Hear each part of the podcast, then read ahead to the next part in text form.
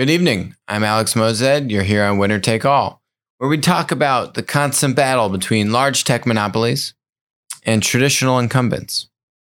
And uh, so today I was at the New York Times Dealbook Conference, and there's a couple of just main topics today. Um, I wasn't able to stay the whole day, uh, but there's two main speakers, and I wanted to kind of touch on what they talked about and make some sense of all of it. So, one fellow in particular, this guy here, Makan, he's a Persian guy. I'm part Persian too. And he's the Assistant Attorney General in the Antitrust Division at the U.S. Department of Justice. Basically, if anyone is going to make the argument that uh, big tech platform companies, i.e., monopolies, tech monopolies, modern monopolies is the book, are actually monopolies, it's going to be this guy. So, as you can imagine, I was listening quite attentively to what he was saying. Um, and we're going to get to that in a second. What is interesting is the same day that, that he's up there, this article came out uh, that lawmakers are studying leaked Facebook documents made public today. Basically, what these documents are um, are saying is this so Zuckerberg promised developers that they would be able to operate on a level playing field with Facebook. So this is about all the APIs that uh, Facebook would open up to developers and let them build software on top of those APIs and build functionality so you could log into an app and all these kinds of things. Before quietly removing their access to mission critical APIs, a plan dubbed, they had a name for it. Plan was called Switcheroo. Yeah. Yeah. No, it's actually spelled switcheroo, um, like you would imagine, like kangaroo, but switcheroo. Uh, once the company had grown its user base, the documents reveal that then they would pull the switcheroo and then basically um, pull out a lot of the meaty uh, API integrations. And so this was this was a number of years ago. But what this goes back to is the central thesis that we talk a lot about on the show, which is not really talked much about anywhere else. That when platforms become tech monopolies, the consumer is still generally overall winning, like really winning, a lot of winning. Um, the people and the users that cannot can be taken advantage of are the producers, the suppliers. In this case with Facebook, that's the developers. Uh, in Amazon's case, it's the third party sellers. In uh, Google's case, it's websites on Google search or content creators on YouTube. Absolutely, you're seeing signs that uh, the producers are the ones that can actually be taken advantage of. So, um, going back to what Makan was talking about, he actually brought up the fact that an Expedia uh, was complaining about having to pay billions of dollars in ads to Google because Google would otherwise cram down Expedia's um, Expedia's uh, search results, and in order to remain re- relevant, they basically had to pay this tax to Google, right? And Google had launched a competitive travel offering, right? Everyone knows that. Unfortunately, I think he's not making this connection. Actually, I'm pretty sure he's not making the connection. They took one question from the audience that question was from Chris Hughes, the co founder of Facebook, uh, who is very publicly now called for Facebook to be broken up. I also don't think that that's going to solve or get to the bottom of, of what of what the real problems are. And so, um, what I wanted to ask Makan was, would you consider producers uh, that could be a seller on Amazon, a, a website on Google, etc. Would you consider producers to be a customer? Uh, right? If we look at who is paying Amazon, actually, it's the seller that's paying Amazon. The seller's paying 10 to 20% of the product that's that's purchased on Amazon. But Amazon isn't actually making money off of the sale from the consumer. They're actually making money off of the seller and they get a take rate and they charge the sellers uh, storage fees and, and fulfillment fees and these kinds of things. The same thing on YouTube, where um, the content creators have to pay 45% of the ad revenue generated from uh, ads shown while people are watching the content creator's video to YouTube. Uh, same thing is basically there on Google search with the Expedia example, where Google crams down your search results, launches its own competitive product.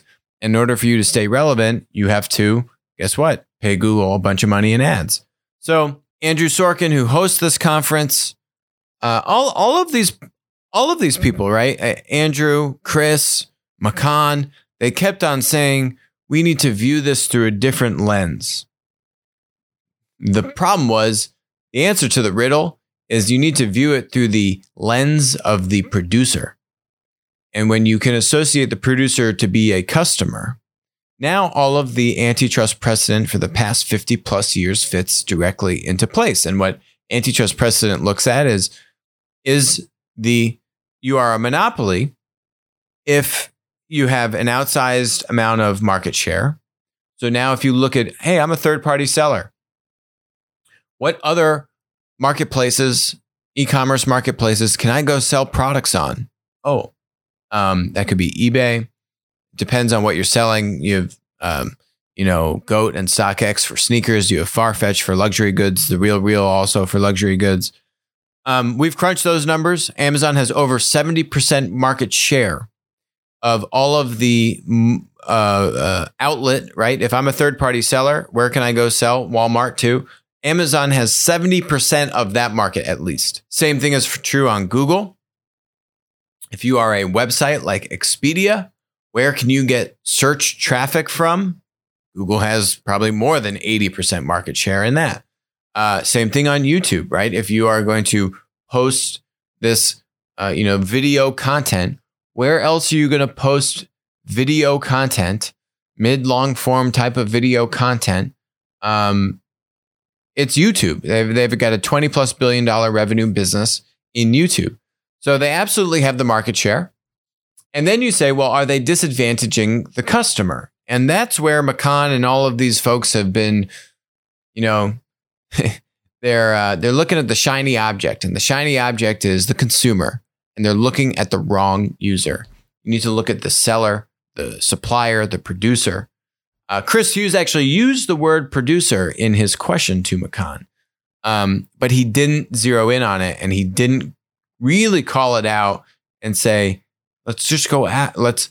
I don't want to say go after them, but let's just look at this. Are producers being disadvantaged by the platform? Can producers be classified as a customer?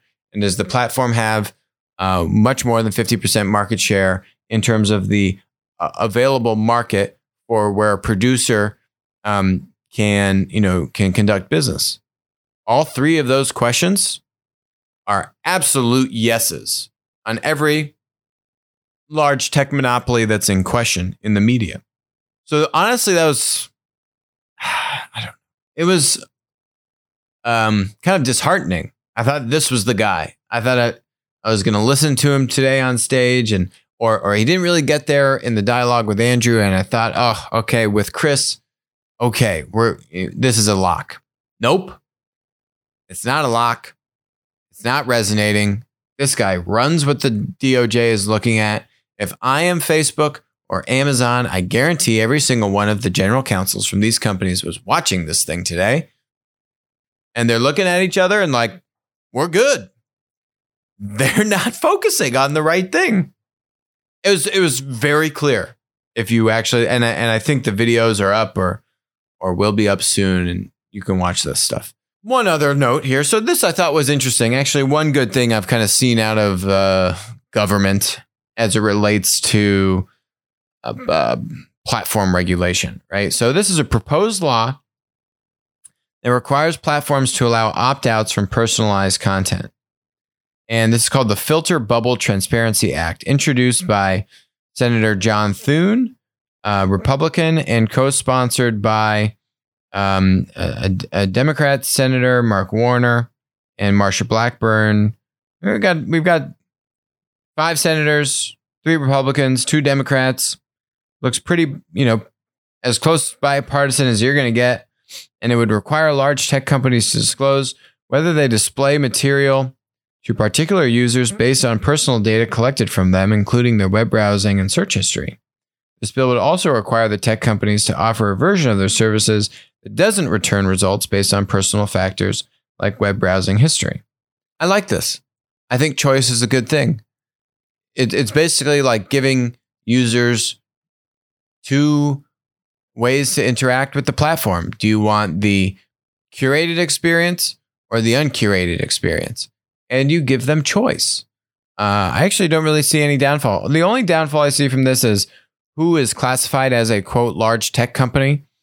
Um, what we've seen with other regulation is when when that definition is too expansive to create this, it, it takes significant resources, right? Um, you can't just whip this up and boom, it, it, it's a great product.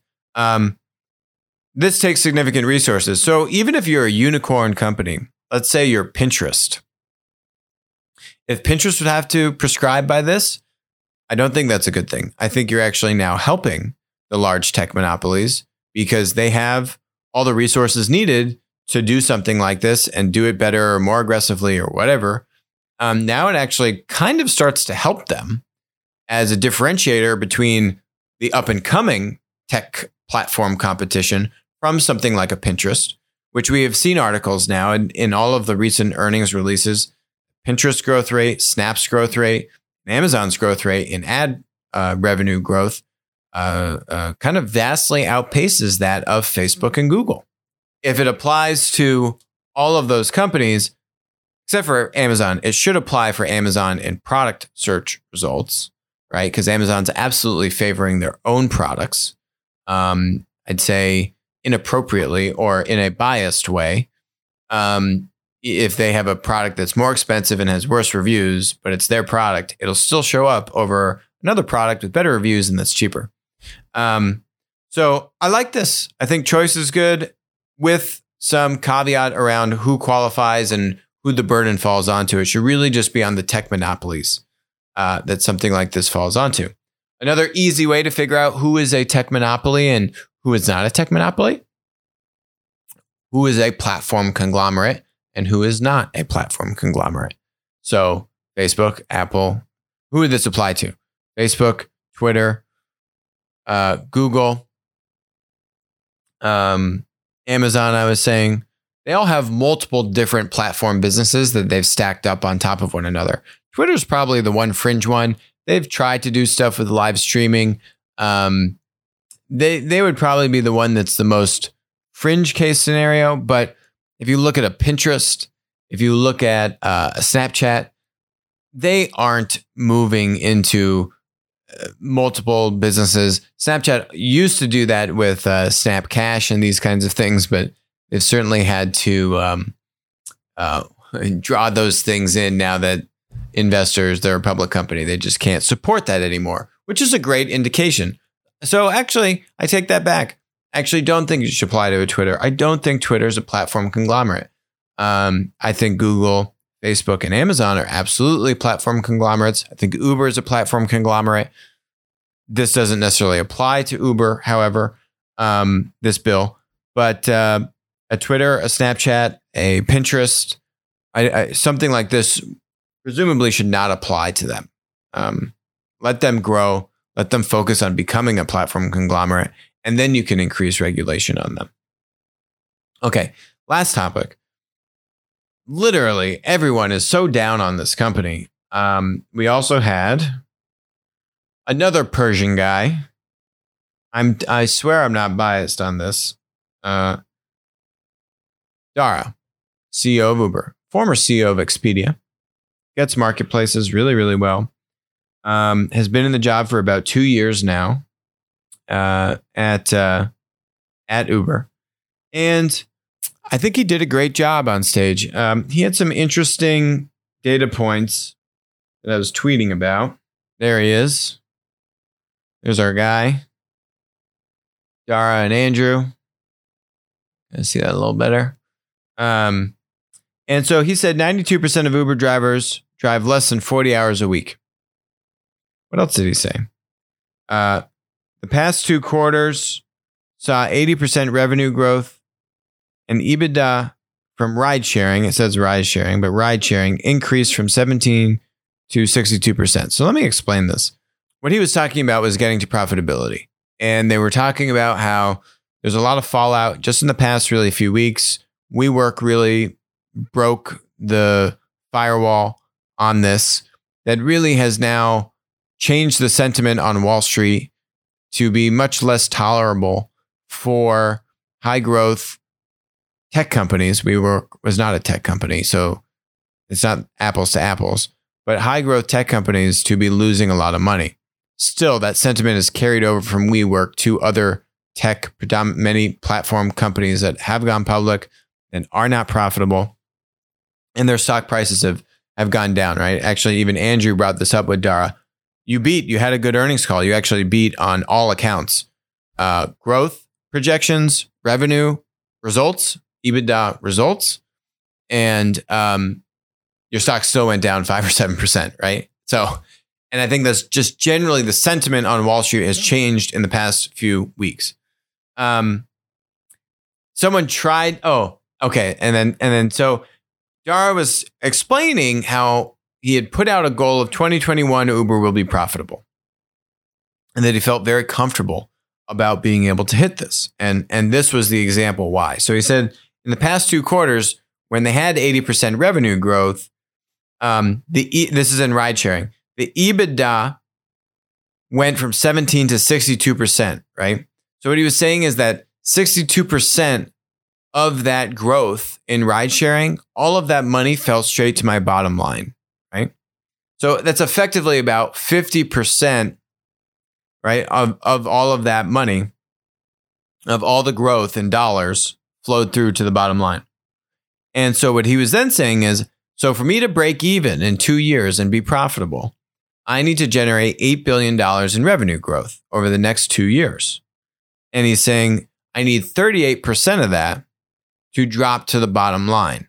If we're projecting $8, $8 billion in revenue growth, I need to solve for getting 38% of that additional 8 billion in revenue to go to the bottom line for me to be profitable. And so his point was I just did 62% in the past 6 months. I feel very good about being able to do uh, 38%. Does that make sense? And he was providing some more examples about why this was that they were able to raise, guess what, their take rate um, on drivers. And there really wasn't a problem. They were able to raise prices, and there really wasn't a problem. And he was just speaking to the strength of the ride sharing business um, in their core markets, and that now internationally, in a lot of their traditionally growth markets, um, they've put they put an initiative in place that they said, hey, in 18 months, we need to be number one or number two in this market or we're leaving. So they left South Korea, for example. Platforms are winner take all. Dara's saying, look, if we're not going to be number one or number two, we're not funding this anymore. We're out of here. And so they've put in a lot of mechanisms to drive profitability. Another example he gave was that they're starting to automate a lot of human manual tasks um, to now be able to rip out manual labor. They did a layoff of about a thousand people before all the WeWork stuff happened. He is ripping out cost from the company. He is uh, in, increasing basically their take rate, which means they make more money for every ride that's taken. Uh, I'm very confident in what Dara is planning to do with this plan, especially because they're a platform conglomerate. He also spoke to how powerful the Uber Eats business was, but I won't get to that right now. Kara Swisher from Recode. Um, we're inside, by the way. She's wearing sunglasses. So Kara Swisher, and even when they gave her the mic to ask the question, she did not take the sunglasses off. You think, I don't know, like you're inside, and then Andrew even joked about you got sunglasses on. You okay? Did you have a, a bender last night? Nope. I don't know. She kept them on. Okay. Um, so Kara Swisher with glasses, sunglasses on her face in a dark room in the in the morning, um, is now grilling the CEO of Uber, and she says basically she compares Uber to WeWork, and so Dara cuts her off and says, "Hold on, we are nothing like WeWork." And then everyone started to laugh, rightly so, because it's a ridiculous comparison. Um, that was, in my book, one point for Dara. Then she says, What is your, you've lost $7 billion, Dara. Your company is not sustainable. That's, that's what she said to him. Not sustainable. You've lost $7 billion. Oh, God. And this is my problem with the media and the fake news media. Because let's go back to, okay, if you look at, if you look at Uber's P&L, you will see a $7 billion loss. You see that right here? Okay, it's there. You want to see what they actually lost on the operating level of the business? Here it is. It's $3 billion. 817, 869, 656, and 585. It's $3 billion. Why the discrepancy of four, four and a half billion dollars? Because it has to do with accounting, accounting um, for stocks and stock-based compensation and options, and these kinds of things that happens when you go public. And uh, and and actually, just I think today or yesterday, I don't know, this week, Uber employees and Uber investors, the lockup period ended. Uber employees or former employees could now sell their shares on the public market, right? So now you saw the Uber stock go down even more as a result because there's more supply. Um, anyway, it's fake news. The company isn't losing $7 billion in cash every year, right? And she said it's unsustainable. Wrong. Anyway, so he refuted that. But then she said, What's your AWS, Dara? because oh by the way your your business is clearly not sustainable. What's your aws all right she's saying amazon so, so now she's comparing uber to amazon which by the way amazon this is also another widely misunderstood aspect of amazon. Everyone says oh amazon didn't make money for 20 years. Also wrong amazon was generating huge free cash flow for many many many years Jeff Bezos didn't want that cash and those earnings to actually didn't care about profit. But if he had wanted profit, he could have easily had profit. The point is, the business was generating free cash flow, which means if they had wanted profit, they could have just held on to the cash. What did he do with that cash? He reinvested it back into the business. And they built out, oh, by the way, a massive infrastructure and fulfillment and logistics network which is reaping many, many, many rewards and benefits for them today. When you compare where Walmart is, Walmart literally has like maybe a fifth of the infrastructure as Amazon. How is that possible? Oh, that's because technically, yes, they weren't profitable. But the point is, if he had wanted to be profitable, he could have been. It would have meant that they would have lower growth. It would have meant that uh, he wouldn't have been able to make these investments, but they had a profitable business. And that was the same point that Dara was making was she said, what's your AWS? He hit her with really good, uh, strong conviction and great delivery. It was ride sharing is our AWS. I don't need an AWS. I have ride sharing and ride sharing is a great business and ride sharing is going to make us a bunch of money come 2022.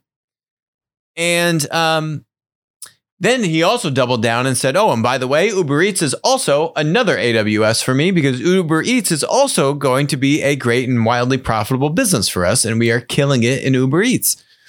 So, um, I don't know. I think it's just more of these media kind of hit jobs where they like to go after the headlines. They like to say, oh, you lost seven, seven and a half billion dollars. Your business sucks. It's unsustainable. What's your new white rabbit that you're going to pull out of a hat called AWS. I mean, I don't know. I don't know why. I don't know. It just doesn't make sense to me. Um, so, anyway, the media people in their sunglasses in a dark room in the morning, they get to get their laughs out of the crowd. But when you really want to look at saying, if, if you have one question for the CEO of Uber, that's the question you're going to ask him. Hey, your business sucks. What's the new business that you're planning to spin out from your company? I mean, that's the question.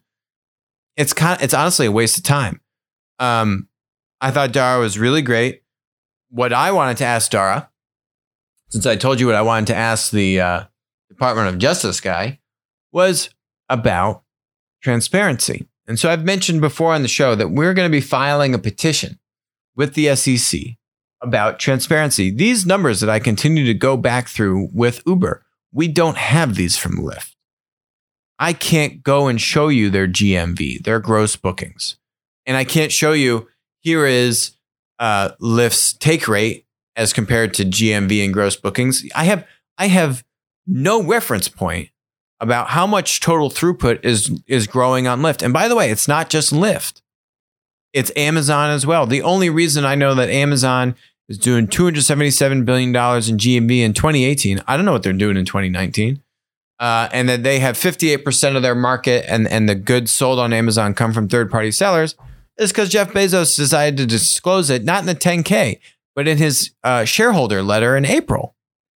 So it's ridiculous that these platform businesses, um, that there's no standardized expectation about disclosing platform specific KPIs, which, by the way, we've done the math and looked at the ETF. Over 70% of the platforms um, in the ETF have a concept of GMV. This could be marketplaces, right? Uh, for products or services. This could be payment platforms. Um, if you think about uh, a Visa, MasterCard, Amex, right? How much money flows through that system? Some of them do disclose this, but not uniformly. Um, if I think of, and, and there are product marketplaces like car product marketplaces that don't disclose this. There are Alibaba doesn't disclose this. Uh, Amazon doesn't disclose this. Um, there are investment marketplaces for um, market access. They do disclose this. How much bonds? How much bonds did we trade? Uh, development platforms like iOS or Android. When you want to try and calculate Apple's services revenue, you know what? You know what the majority of their services revenue is? It's the thirty percent take rate that they have on all the apps and and and digital goods you're buying uh, on the App Store. So this concept of GMV spans a very wide spectrum of platform business. Um, for businesses that have advertising revenue as their primary source of revenue, it's not as applicable. Um, there are exceptions like Alibaba, which has a marketplace, but they primarily have an ad driven business. Uh, so it's not black and white, but the point is we're going to be filing this petition. What I would have loved to um, hear from Dara is his is is why did they feel so strongly about disclosing this information versus um, some of their other competitors? And why is it important? Um, why do they continue to do it? You know, what are the pros and cons? How do they go about making that decision internally? This was clearly a, uh, I mean, they could see the signaling from Lyft that Lyft said, hey, we're to, Lyft was disclosing this information pre IPO. They stopped disclosing it post IPO and they let investors know that. That was clearly a calculated decision because I think Lyft is fearful. But the point is that Lyft can now show revenue growth and they can say, hey, we're raising our revenue, uh, our, our revenue projections, but you don't know why. Is it just because they're going to take two more points of take rate, but their business is actually plateaued in terms of a gross throughput standpoint? You just don't know. And it's not fair uh, to investors. So we're going to be filing this petition. If you have a thought on it um, or you'd like to uh, pile on, then let us know. We're going to be publishing more on this.